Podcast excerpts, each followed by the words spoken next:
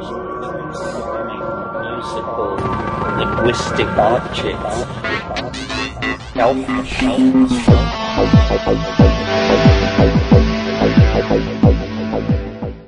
Greetings from Cyberdelic Space. This is Lorenzo, and I'm your host here in Psychedelic Salon 2.0. And I'm really looking forward to listening to today's interview that Lex Pelger did with my good friend Matt Pallamary. In fact, that interview was conducted right here in my little office that, uh, technically, I guess, is the actual physical psychedelic salon. But the truth is, this room is so small that only Lex and Matt could fit in it for the interview. And so I was out in the living room visiting with Mike and Brian from Symposia at the time. As you know, Matt Pallamary has been involved with the salon for many years now, and he and I go way back to both the Palenque conferences and to many ayahuasca ceremonies. In fact, we actually met when we wound up sitting next to one another at an ayahuasca ceremony almost 20 years ago. Obviously, uh, we have a lot of tales that we can tell about one another, but we're going to save those for another day. And uh, I guess that I should also point out that while his books are published under the name Matthew Pallamary, and while he usually goes by Matt, in our little psychedelic community out here on the coast, most people call him Mateo. However, I still think of him by the name that I gave him, which is Cassawak. I called him that because, well, to me, he's a cross between Neal Cassady and Jack Kerouac, a wild man and a great writer. But when he told his mother about my name for him, she said, Oh, that's not right. You are a much better writer than Kerouac. and I have to admit that she was absolutely correct about that. And if you don't believe me, well, then try reading On the Road, and then follow it by reading Mateo's latest novel, Nothing, right afterwards, and I think you'll see what I mean. So now let's join Lex Pelger and Matt Pallamary as they talk about ways in which shamanism and writing intersect. Today's show is made possible through your crowdfunded support on Patreon. Unlike other crowdfunding sites, Patreon lets you chip in a few bucks a month to help us keep the lights on. Find out more at patreon.com slash symposia.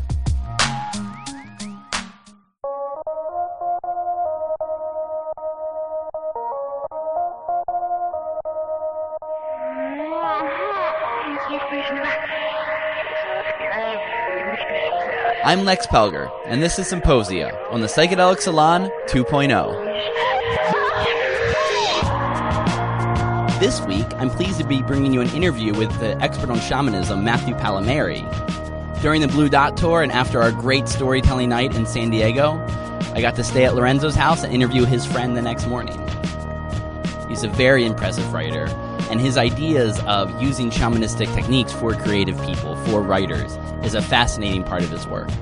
Please don't call him a shaman, as you will hear. Most of the good ones don't want that title, but he is someone who has studied these things for a very long time and can hold forth about some of the similarities you see between different traditions. I hope you enjoy. Thanks for joining us. Thank you so much for having me. It's great to be in 2.0. I'm still in the mix, and I woke up on this side of the dirt, so it's a good day. Always a good day. Yes, sir. Um, so I actually wanted to start more with your knowledge of shamanism because it sounds like you've been studying that a very long time. How did that first become something on your radar that you started exploring? Well, it's interesting because um, I'm a, I'm a writer. Obviously, I'm a perspiring writer, and I've been at it for a long time. I've been over 30 years and uh, teaching for 25 at major writers conferences. And I was interviewed a while back for. I'm always interviewed for writers things all the time, and uh, they asked me about that that question. How did I get into it? And I started to really think about it, and uh, I kind of perked into my head because uh, I started thinking way back. So now what I've been telling people is I've been studying shamanism all of my life, and as a kid, I loved Tarzan. I loved the wild man. I remember jumping in creeks as a kid and like, oh, okay, where are the alligators? You know, and I want a knife to put in my mouth and all that cool stuff. So I was fascinated with the wild man. And then um, when I was in my late teens, 20 ish, and I was in the Air Force, I got turned on to Carlos Castaneda. And I got really obsessed with that. And then I started studying more and more, and eventually, um, to make a long story short, I took an honors course in anthropology. Well, f- well, first off, I was writing shamanism stuff anyway. Um, I'm uh, I may tell that story how my my first one of my short stories got me connected with Terence McKenna and all this other things that came out of that. But I was very much uh, into the shamanism, and it became more and more of a theme in my writing. So I had been researching shamanism and anthropology on my own, and when I took an anthropology course and I got into it, I was like, "This is this is everything I've been doing on my own," you know. And I was getting a lot of research from the UCSD library here in San Diego, uh, which is renowned, especially for its uh, medical stuff. So um, I really got into that, and I was reading it, and and I hit it off with that professor who actually had been. Um, he went to UCLA with Carlos Castaneda, and his honors course was uh, a forest of symbols, orientation and meaning to South American Indian religions. Wow. Yeah, so I was like, yeah, I'm there, and I aced that course, and um, I became through that really a specialist. So I'm all about shamanism worldwide because shamanism is universal, and every single religion in the world goes back to shamanism. I was researching a book, um, and I was actually researching lycanthropy, which is the werewolf mythos, which actually ties into shapeshifting. And I had the revelation that shapeshifting goes back primarily, it's worldwide, but it primarily goes back to the Amazon where it is the largest concentration of visionary plants. And I made the connection between visionary plants and shapeshifting. And that's what sucked me in. And then I, I, I studied um, ayahuasca for 10 years before I found it. And then when I got to go, and people told me, "Oh, you're brave. You went to the jungle and all that," and I'm like, "No, I could not not go. I have to go. I have to. There's no question. I don't care what it costs. It's just no. I have to do this, and I did. And I got taken in by the shamans. Um, and like I say, now it's coming up on 20 years, and I'm facilitating things more now, and I've learned a lot. But um, all of the things of the universality of shamanism have come to bear upon me and I read tons and tons of stuff, anthropology. And then um, a lot of what I did in the jungle and a lot of what I learned through ayahuasca, I learned through ayahuasca. Then I went back and read the books. But I kind of already knew it. That makes any sense? Um, I have a book. I, I, I wrote most of it, but it was a collaboration called The Infinity Zone, and it's about perfect form and motion, and it and it gets very deeply into sacred geometry. And everything I learned was from ayahuasca. Then I followed up with the other books. So um, everything now in my life goes back to shamanism. It underpins all of my writing. Um, I lecture on it frequently, um, and I and I and I now can say uh, without hesitation I'm an authority on shamanism. And I and I love on my webpage uh, www.mattpallamary.com, M-A-T-T-P as in Paul, A-L-L-A, M as in Mary, A-R-Y dot com. It's author, editor, shamanic explorer. Um, I will not, and I refuse, and get this out there, world and universe. I will never ever refer to myself or call myself a shaman.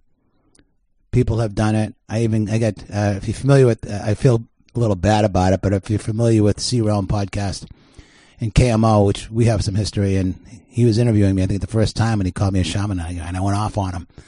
And I felt bad afterwards because I kind of went overboard, but I don't, homie, don't play that.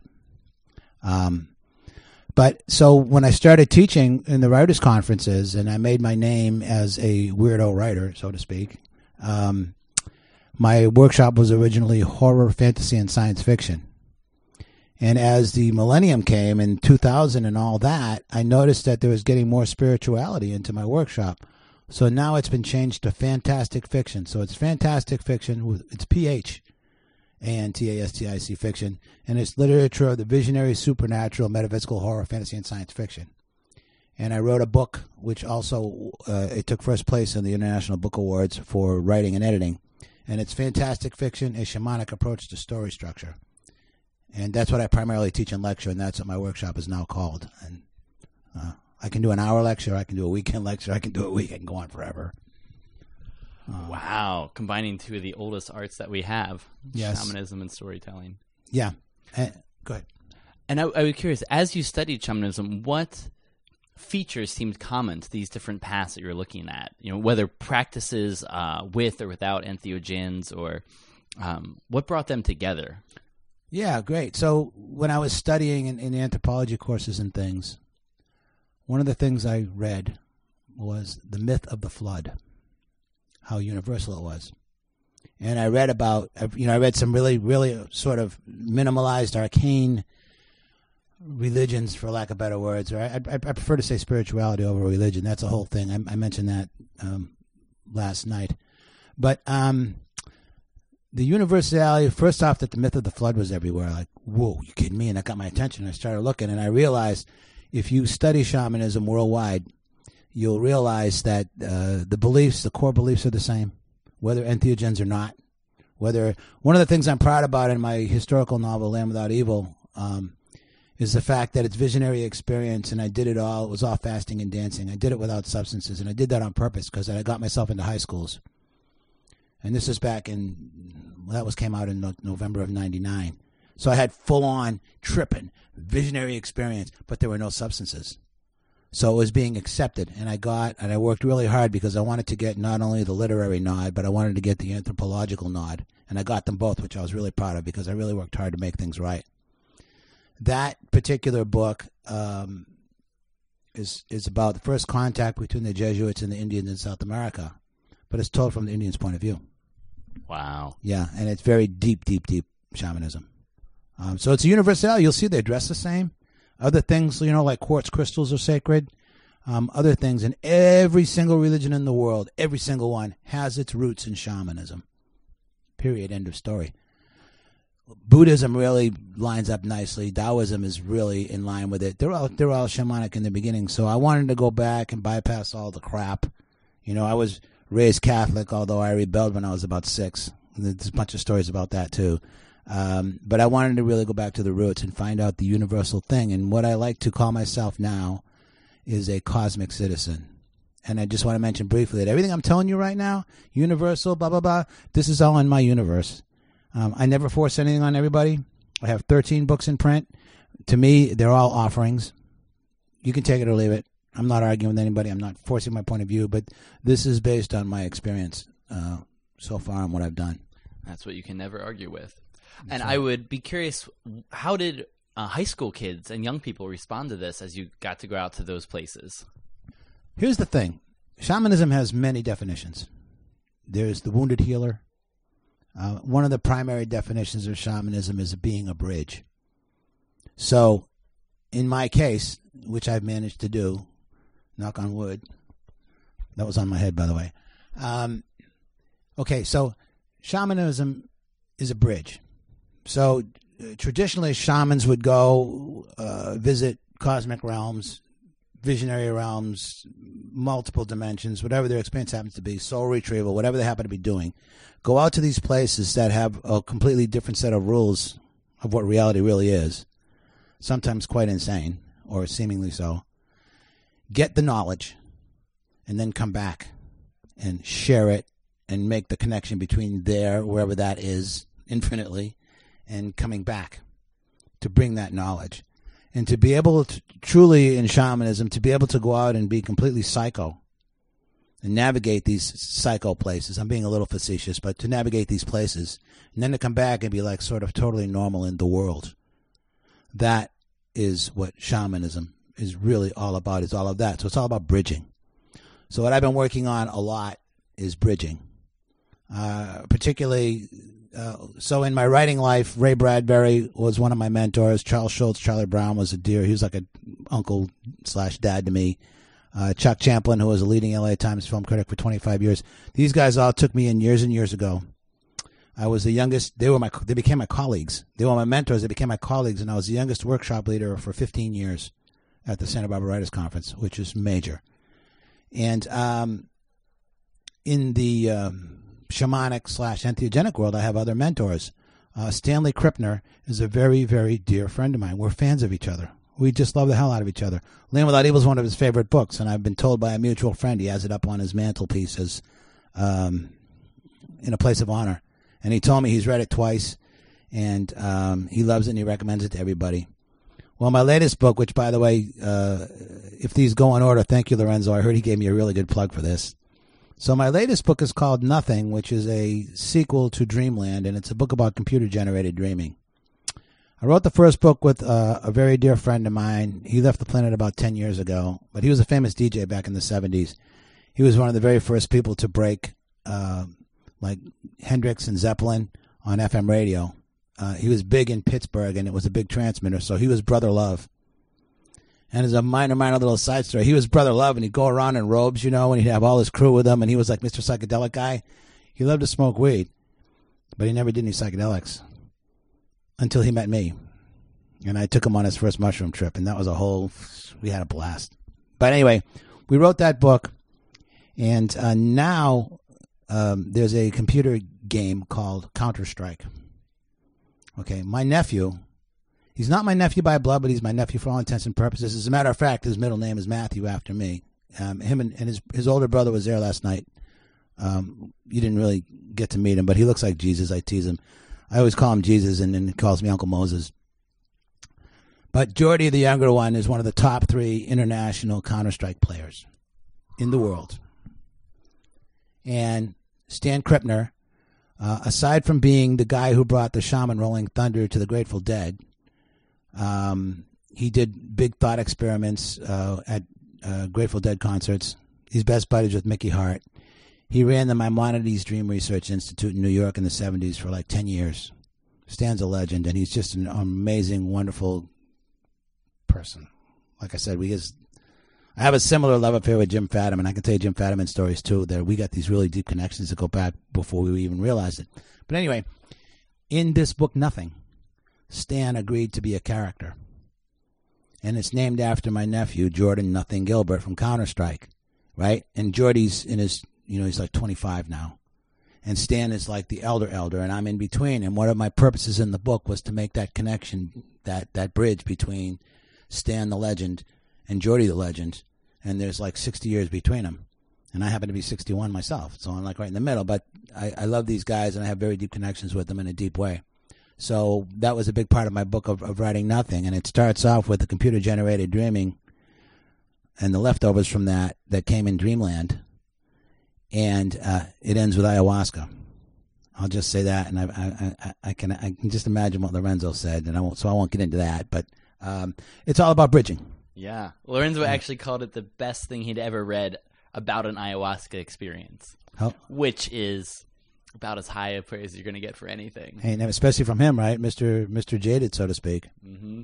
And you know, th- through the years, uh, aside from the different studies I've done, I've I've worked in a number of different traditions. I even took a very intense two-year shamanic study course where I got to do the whole Huichol pilgrimage, uh, the, the the peyote hunt, the all-night ceremony, the pilgrimage. That's where I got this, you know, Mount Quemado. Um, and I've done all those things. And actually, at the peak of it, there were was a two year period where I I sort of kept track, and I was doing ayahuasca thirty times a year, in wow. like three different traditions uh, at the peak of it, along with tons of other things. Um, so it's really spoken to me, and it's become my place. Um, and I feel it's really important to carry on and bridge and share with this great work that you guys are doing. And I'm I'm, I'm happy to have survived the, the leap from 1.0, 1.0 to 2.0. You made it, baby. Yeah. Um, speaking of sorry, so with that many different traditions that you're working with, and presumably different plant medicines, did you have trouble navigating between these different worlds? Because sometimes uh, you know, traditions can be rather strict about how and what they work. Interesting. That's a good question. You're, you're very good, by the way. Um, I've done tons of interviews. You're good, so thank you for that. So uh, here's the thing. Um, here's the thing that I've gone through. During the time I was deep in the ayahuasca session, I was working with a very high level personal coach. Someone who worked with big Hollywood movie stars and producers, uh, things of that nature. And um, she had some other clients, and anybody who worked with ayahuasca she told him, Stop. You can't be doing that. It's messing you up. Don't do it. Every single one except me. And she told me to keep working with it. And she pushed me. And I worked with her for four or five years, once a week, an hour session. It was expensive, but she was good.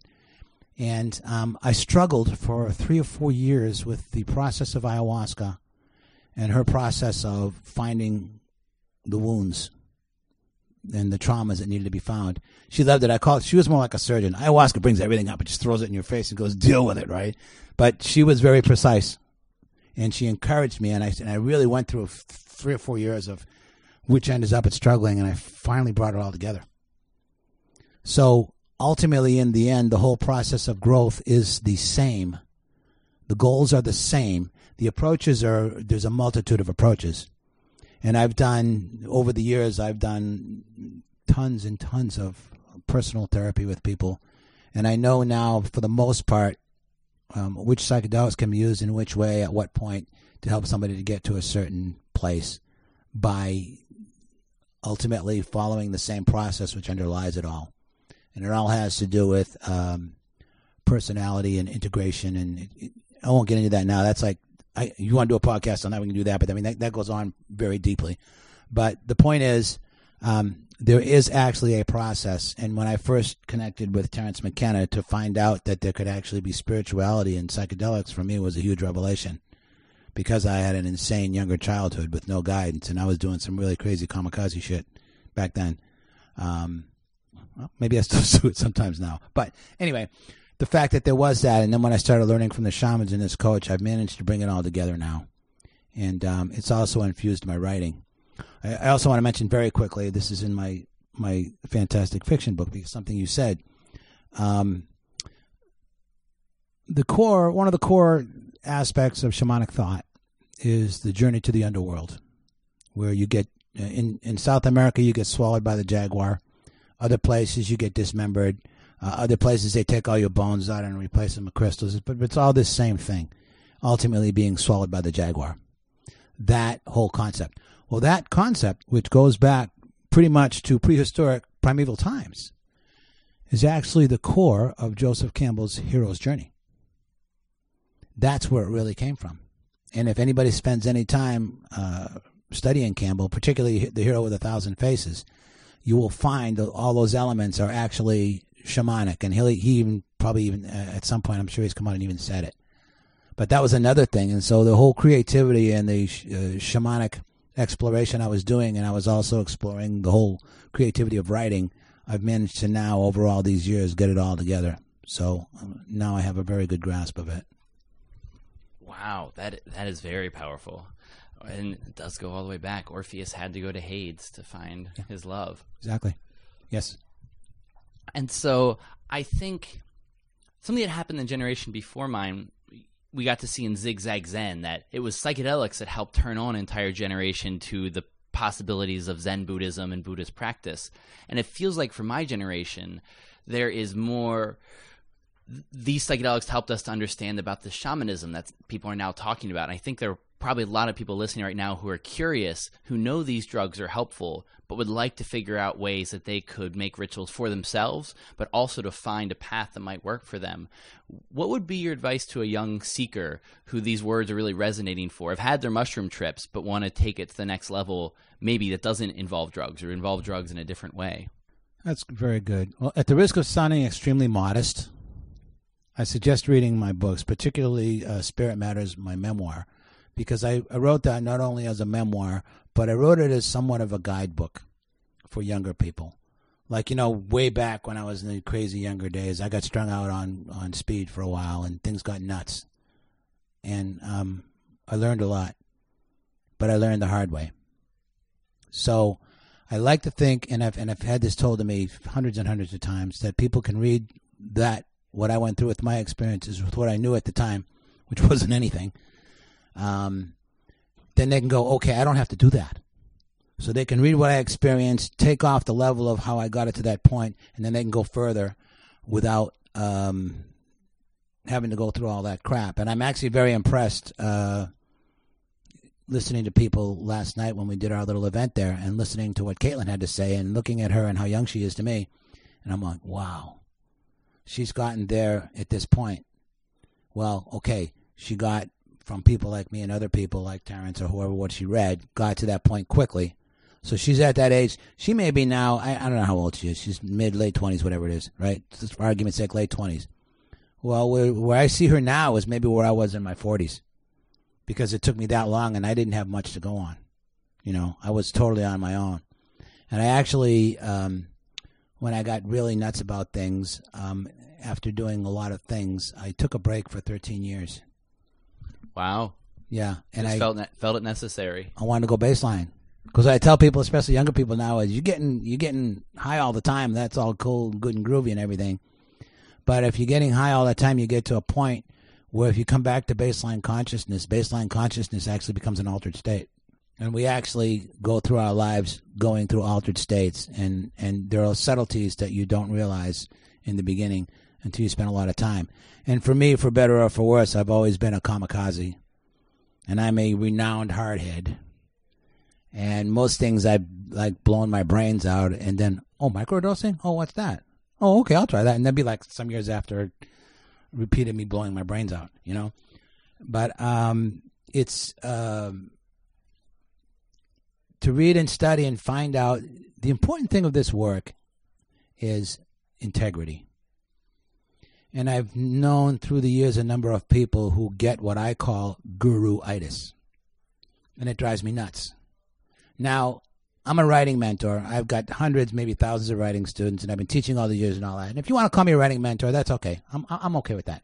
I've had Ray Bradbury as a mentor. I've had all these guys, right? And I'm carrying on what they taught me and carrying it forward. So you can call me a writing mentor. I'm okay with that. But when I start to get made into a guru, that's when I back off. And I was actually about 10 years ago, I was leading ayahuasca sessions for four or five years, and these people started really making me into a guru. So I bailed because um, they get caught up and they and they don't realize the power of the plants. And in my humble opinion, when you're doing this best work, you are really channeling. You're bringing it through. And um, I always love to make this reference. Um, I do not consider myself a genius. I'll, I'll own the fact that I'm a legend in my own mind, and that's okay. That's my playground. But um, some years ago, they did a survey of all the geniuses they could find in the world at the time. And the one thing that they all had in common, every one of them, every one of them said, It ain't me. So when I'm in my element, when I'm lecturing, whether it's at a writers' conference or at Public Think for Shamanism or whatever it is, um, I never rehearse. I don't write anything down. I know this stuff. I've been living it. I am it. Um, it's a funny little story I could tell you in a minute, but uh, I am it, and I know it. So when people come at me, now I know I get tapped in. And sometimes I surprise the hell out of myself what comes out of my mouth. You know? Because it is. It's, it's, it's, it's beyond me. And I'm just figured out how to tune into that place on the dial to get that information. It's a little quick, funny side story. I won't go too long. Years ago, when I was married and I went to the jungle and I did the whole, doing the whole dieta, the ayahuasca dieta. And when you do it and you're doing all those plants and you're on the restricted diet, you end up smelling like the jungle. That was part of the diet. If they're going to go hunting, they would do the dieta and they wouldn't have the human smells, so they could go in and literally kind of be invisible in the jungle. So I came back from the jungle, and my girlfriend says to me, or my wife at the time, she says, You smell like the jungle. And I looked at her and I gave these big wide eyes, and I said, I am the jungle. That got her excited in a good way. Anyway. I bet. Yeah, yeah. So um, it is universal. Um, there's a lot out there. I've seen connections now that I did not know, and so for me, it's very important to reach out to young people so they can understand. And the integrity is the utmost importance. There have been shamans in South America, and these women go and then they take advantage of them. And they, these women are like, oh, they have the ayahuasca experience and their heart opens because ayahuasca is about opening the heart. And they have this heart opening experience, and they look up and there's a shaman, and then they, they get this attachment. You know, like kids in school, right? You fall in love with the teachers and all that shit, right? The hot teachers, right? Like that. And then the ones who are at a particular level who don't really have integrity can take advantage. And that to me is like the ultimate, ultimate, ultimate cardinal sin. Same with being a writing teacher. I've worked with a lot of people with their memoirs and they're opening themselves to me and they're totally being vulnerable with me.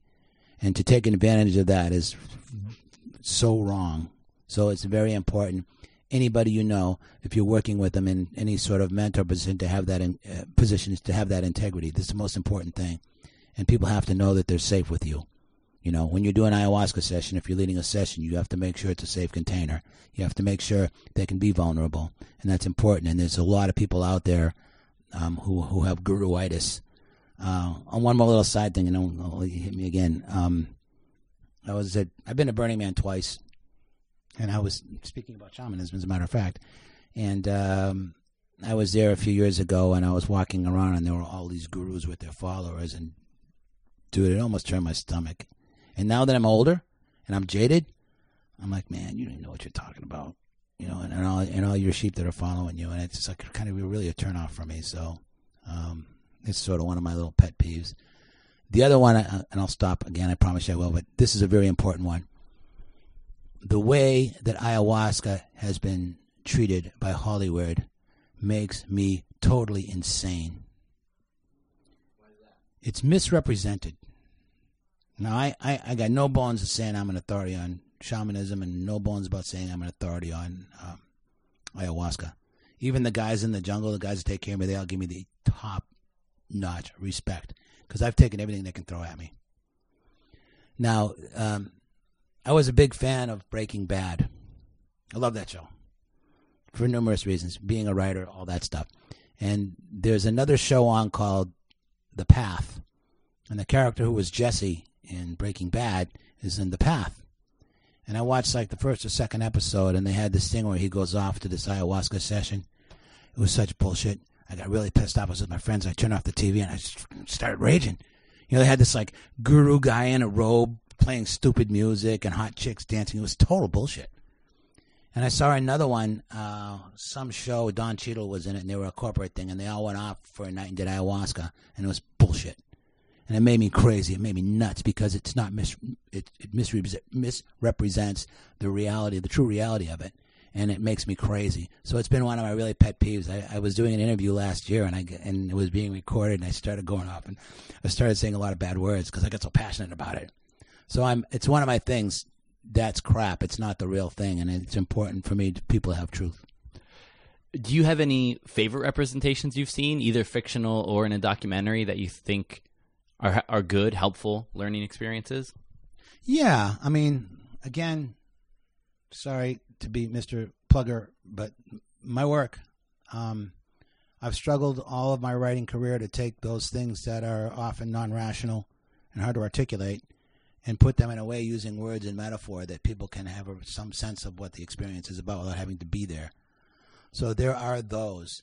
Um, a friend of mine, Seti Gersh, I can't remember his last name. He's going to kill me, but he did a nice little documentary on ayahuasca. Um, he's also a specialist in Andean uh, Q'eros, and uh, and I've studied a lot with a lot of them too. Um, so that's been a pretty good one. Um, and there are some other ones that are good. Um, but in terms of the mainstream media and what they think is ayahuasca and what isn't, and the representations, it, like I said, it just makes me nuts. So if I get any opportunity to change that, I'm going to do it because people can go off on these weird things and they, they hear a little something. Or I've got enraged a few times. There was someone, I'm not going to mention any names, but I was in the jungle with someone some years ago, and we were doing five sessions as a group, and they only did three. And then they came back and wrote this book on ayahuasca like they were a guru. And me and my mentors, we went little nuts. So it's been very important for me to represent in the right way. And I think um, my memoir, again, uh, Spirit Matters, um, shows my path. Shows me from being a little kid first hyperventilating, hyperventilating, you know, and then sniffing glue and then discovering you know acid and, and all that. It's all it's all in there. So it, to me it's important and it's not something if you continue on this path you're going to get opened up in ways you may or may not like. And if you continue to push the envelope then you're going to hit the dark. And you have to hit the dark if you really want to grow in spirit you have to experience the light and the dark and if you continue with ayahuasca it's going to take you to both places and you're going to have those moments Terence McKenna, I forget how he articulated it, but he used to say, if you don't have that moment where you think, oh shit, what did I do this for? And I took too much, then you didn't do enough. So if you don't have those moments, and uh, when you learn the light and the dark, then you can find the center because the center is really where it's at. And I know people who, oh, I just want to feel good and I just want to do ecstasy and I just want to embrace the light. Sorry, folks, but that's bullshit. Yes, embrace it and love it but also the same for the dark because you cannot have one without the other. And in the end, they're ultimately equal. And for me personally, I always love to say fear and death are my two greatest teachers. And if if you don't embrace the dark, you're missing the point. Because you got to be able to navigate the light and the dark equally from that center point. Do you hear that a lot from people coming to you saying, "Well, I had this one bad experience, so I'm never going back again"? Absolutely. And I um I'm often uh well I, I've also okay so I've also seen people like one guy had a really bad uh problem with alcohol. He did one ayahuasca session, got his ass beat, and that was the end of his alcohol problem. Here's the thing. People would say through the years, "Oh, I did acid. It was bad acid. I had a bad trip." That's bullshit. You had the psychological stuff that was inside of you, your shadow stuff, which is buried. Which this is really ultimately all shadow work, is buried. And shadow is what you don't want to see in yourself and what you deny. So there's the thing. I'm sure you and uh, you, and listeners have heard the whole concept of set and setting, right? Well, where's your head at, and what's going on below the surface?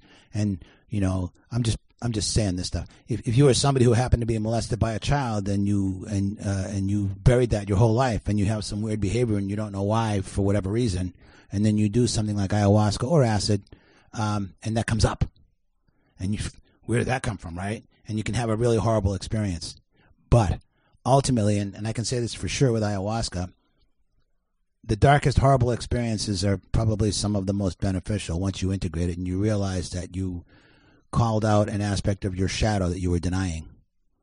So, you know, when you're in the jungle and you're drinking and you're doing the dieta and you're having a limited diet and you're doing these other plants and this stuff comes up and you're by yourself, there's nobody to project your shit onto. There's nobody to blame but yourself. And you're with yourself and you realize, my God, geez, give yourself a break. You know, cut yourself some slack. So, um, even bad experiences are good, but you have to be very careful when you're facilitating. Uh, particularly like with ayahuasca, you can't be taking anything like uh, any SSRIs or MDMA or anything like that It affects serotonin. You're looking for trouble, and you could you can get into convulsions and die. So you have to be very aware of what you're doing and how you're doing it, and you have to be prepared to deal with what's going to come up. So when I screen people for things, I, I do a good check. If you just had some bad experience, if you were raped two weeks ago, you're going to flip out in a session because it's going to come out. Um, you know, so it's all about learning. Another thing of shamanism is that shamanism is about mastering energy, and the path, uh, the shamanic path, is called the power path. And you're trying to find that center that I've been mentioning on and off here. When you find that center, that's your place of power. What happens in the middle of a hurricane? Nada, right? That's the place of power. You're not moved. So if you're traveling through a heavenly, beautiful, uh, colored realm, or you're in the darker steps of hell, with some of the most sickest, twisted shit you've ever seen. If you've had enough experience, you realize you're navigating, and even though you can enjoy one and have horrible feelings in the other one, you you know how to stay in the center throughout both of them, and you stay that way, and you learn. In something you said earlier made me think about this too. I want to mention very briefly. In indigenous cultures, particularly in South America, in indigenous cultures, sleeping, dreaming, waking consensual reality, for them, they're all the same. It's a continuum, and they carry the same weight. So they can give their dreaming as much um, attention and energy as they can in their visions. And you know yourself, anybody who's listening knows, you can be in a dream and be doing the weirdest shit. Right? Floating or flying or breathing underwater. And, and in that moment, it's real to you and you're totally accepting of it. And there's lots of reasons for that, which I won't get into now. That's a whole other lecture. But the point is, for them, um, everything carries the same weight. So what has happened to me through all my years of experience with, with psychedelics and bringing in the spirituality is that what happened to me in my dreams and in my visions began to cross over into my waking state. And they all started to blend together. And when they started really doing that in earnest, is when the magic started really coming into my life, my waking life. And I've been through some tough situations that I would not have been able to survive if I hadn't done the work I had done. That I can that that, that that's a fact. Um, so states of consciousness is a continuum, and they they give them all the same amount of weight, and you start to learn the, the crossing of the realities. And I have a whole thing on that too, but I won't I won't go off on a tangent this time. That is fascinating stuff because it it's it's hard for some people in this current generation because it's so often that we have some of our first spiritual experiences on a psychedelic at a party or at a festival. And it's not a safe space for it. And there aren't that many safe spaces for it. I'm actually here. Lorenzo has at least two copies of Aldous Huxley's The Island right here. Yep. Uh, beautiful little old editions, too. And I still think it's the best thing I've ever seen written of what a psychedelic uh, society could look like in the future where it, it has integrated uh, points in your life where you have a certain experience. What would you lay out in your uh, ideal world of a society that has a more integrated approach to these drugs and to these practices? Yeah, well, the big part of it, which I'm very pleased to see now, is the acceptance that's starting to happen. Uh, you know, um, I'm familiar, familiar with Charlie Grob. So Charlie's another good friend of mine, and uh, Charlie's done mine and Lorenzo's. But you know, we we, we have adventures in history that you want to know about. I'll get us all in trouble. But anyway, um, point being, I've had deep, deep, deep respect for Charlie for his work because he's been um, taking the medical approach. You know, he did the first uh, study of um, mushrooms for uh, death anxiety. So Charlie's been pushing it in that direction with the legitimacy of you know medical, uh, you know, doctor approved things, and I've been pushing it in the literary front, and we always we cheer each other on in different ways because I'm taking it into the mainstream um, in another way. And as I'd mentioned last night, um, I was very pleased when Spirit Matters won the San Diego Book Award for the best spiritual book because it's all about my drug experiences, and it starts with an ayahuasca session and ends with the ayahuasca diet. And here I am in San Diego, and there's a there's you know there's a lot of Christians and right wing people and all that stuff here, and so to be able to win and be taken as a spiritual book and not as a drug book um, was very pleasing to me, and that was one of my goals. Just like I mentioned with Land Without Evil, where I had visionary experience, but it was all fasting and dancing, which allowed me to get into schools. It's funny those little things you look for the cracks when you can get in and, and break open new ground. So to have it in a structured way, and, and one of the conflicts between Huxley and Tim Leary is that Tim Leary just wanted to turn everybody on. Huxley was totally against that. He was like, this needs to be really structured, you know.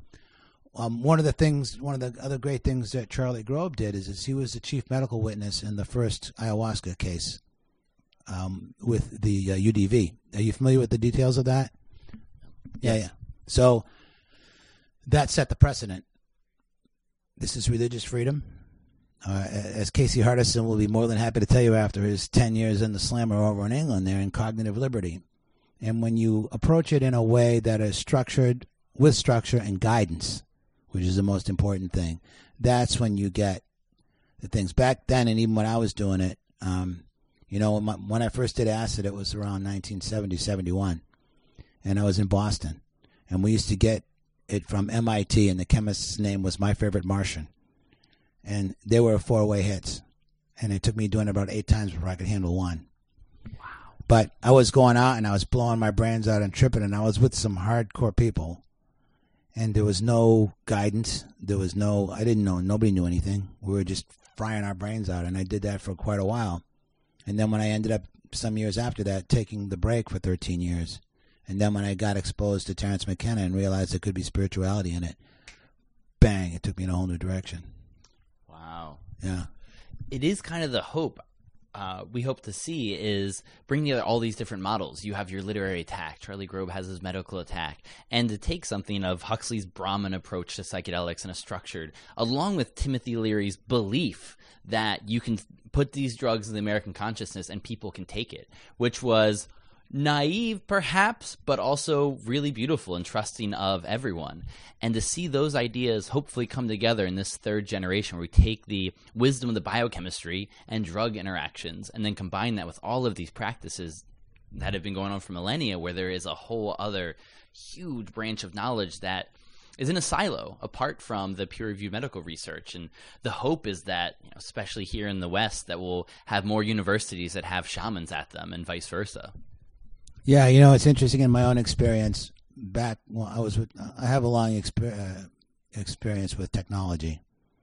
I started off working on the tube equipment in the Air Force, and I went through tubes to transistors to solid states to integrated circuits to microcomputers to mini computers to mainframes back to PCs back to networks. I was a, I was a big IT manager, so it was great because I learned how energy works because electronics is actually the study of how uh, electricity works in, and electronics. You know, so it was a great basis for the shamanism. But I was doing things when I was a manager with people because I understood the energetics between people and shamanism. And the MBAs and the PhDs were freaking out. They were afraid of me because they didn't know how I was doing it. And they thought he must be doing something illegal and all this crazy stuff that they, they couldn't handle. And I was following shamanic concepts that I had learned. So it's important. And I also want to mention that um, substances, altered states, aren't always necessary. Some people don't need them. And the process that goes on underneath that I referred to about psychological integration and the, and the being on the power path and becoming a man or a woman of power doesn't always need outside help from psychedelics and plants. They're wonderful tools. It's my path. But some people just don't need it. Uh, people can just do it. People can do it through yoga, through fasting, through different types of self discipline. There, as they say, you know, it's a cliche, but all roads lead to Rome. And when you start to understand the underlying processes of what's going on, um, then you understand and you can talk to different people and know how to navigate different things to help them rediscover who they really are. Because that's what this is all about. I'm not learning so much about ayahuasca, I'm rediscovering the truth. And for me, when I take ayahuasca, especially in the jungle, that to me in in my universe is the voice of Mother Earth. So I can get get down and hang out with mom and talk to mom for a while. And say, hey mom, what's up? You know, and um, there's this whole thing um, in shamanism or whatever archetypes about there's the um, there's the dark feminine and the light feminine and the dark masculine and the light masculine. There are primary archetypes. Ayahuasca is considered to be the dark feminine and it's also considered to be fire medicine. And fire is transformation and purify, purification and, you know, alchemy and all of that stuff. It's all tied in same way. The first step, burning off that excess. The dross. Yeah. And there are all these things in which I won't get into now, but there's all these things about fire and gold that, that relate and the elemental elemental spirits um, and energies as a matter of fact, for the purpose of discussions, you could say spirit, you could say energy, they're the same thing. And when you start to see it and you start to realize that everything is indeed energy, and everything you do is energy, and everything, everything is energy. I mean, even now I'm talking into this microphone, right? I'm creating energy with my vocal cords. It's going into this thing, you know, it's getting through processed, maybe a little bit of filtering to take out the noise, blah, blah, blah. You're storing it there. Whenever, whenever anybody hears this, they're going to be hearing what I'm doing here. And look at how many permutations and uh, shifts and changes that that energy has been through. And then, then parlay it out, right? And there could be, you know, thousands of people listening to this at the exact same moment. It's, it's, it's remarkable, but it's all energy, you know, totally. That's beautiful. Thanks. It, it makes me uh, wonder. I, you sound like more than most. You got a lot of your wisdom directly from people and listening. But I'm always curious about what books uh, of the old books, perhaps, were the ones that were really influential for you. That was a big shift in mindset when you found. Well, first off, I've read all the Castaneda stuff a bunch of times, and then I read um, some critical, a lot of critical stuff about him also because he had some integrity issues uh, which came to, to light. But it doesn't matter because you can find truth in anything. You can find truth with Catholics, you can find truth with Muslims, Buddhists, it doesn't matter. There's truth everywhere. But um, when I went, so then I went through the, the 13 years of baseline, and I mean, I wouldn't even take an aspirin if I had a headache. Um, I wouldn't drink caffeine. I was hardcore and I was vegetarian. I was a vegetarian for 23 years, uh, but 13 of that and um, when I finally found out about Terence McKenna and I read his Food of the Gods, that was huge for me. That was my shift. Like, wow, I, I can trip and there could be spirituality in it. Are you kidding me? And I went off on my own. This is probably 1995. I spent like a thousand bucks. I bought the pressure cooker. I bought all the shit, and I grew my own mushrooms and I and I went back in with a spiritual intention and had things just started opening up to me like you wouldn't even believe in, in ways that you couldn't even imagine. And so and I thought, okay, this is it. And I started going further and further along that path. So that was a good one. But um, there's just tons and tons of books. Uh, when I when I went to my first entheogenic conference, which was in '96 up in Frisco, uh, you know, Terence was there, Charlie was there, Sasha Shulgin, Ann Shulgin, uh, all these people were there. And I didn't have any money, and I had my credit cards, and I and I filled two shopping bags, 550 bucks worth of books, and I read them all. That's the spirit. Yeah, yeah, yeah. So uh, I just noticed Secret Chief. This is a really good one. Uh, in fact, if I remember correctly, this was published by Maps uh, by Myron Stolaroff, who Lorenzo knew really well. Um, there are some other ones, but I've been distilling all those things into my own and trying to take it to the next level.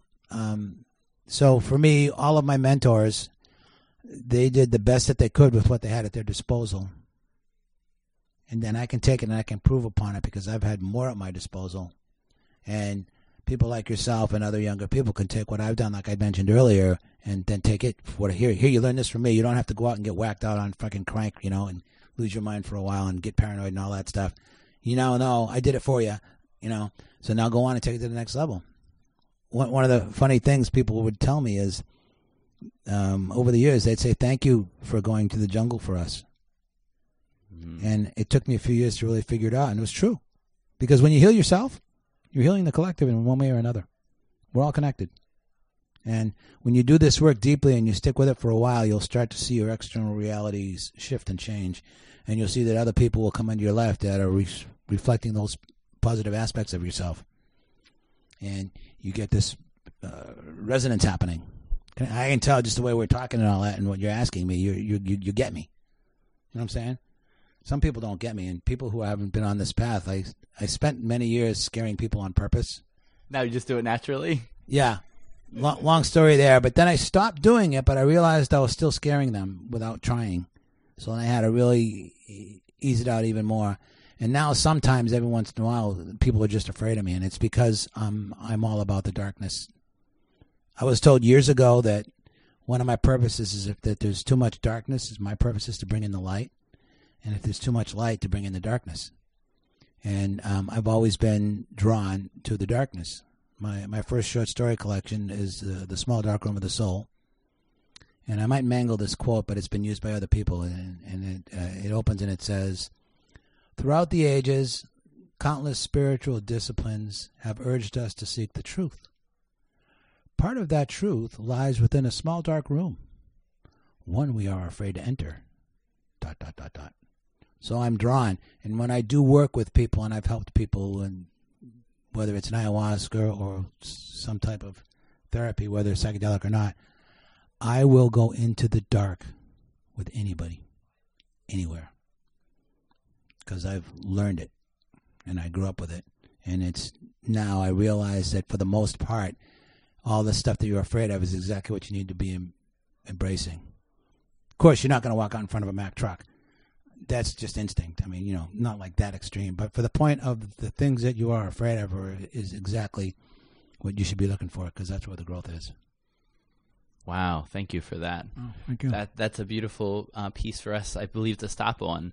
And thank you so much for your work in giving words to these concepts. Because once people hear them for the first time, then they're free to follow it. Just like you said about food of the gods. Ah, we can put this drug and spirituality thing together, and your work is taking that to the next level. So thank you so much. This Oh, is uh. Matthew Pallamary.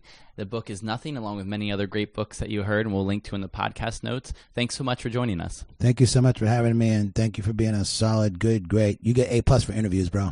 Thank you. Cheers, And, uh, thanks. Special shout out to Brett. Um, I'm blanking on his last name. Sorry. Brett Green, my platonic life partner. Yes, Brett Green, because he kind of dialed me in with you guys. So a special shout out to Brett Green. All Thank you, brother. All right, thank you. Cheers. Thanks so much. Cheers. Right.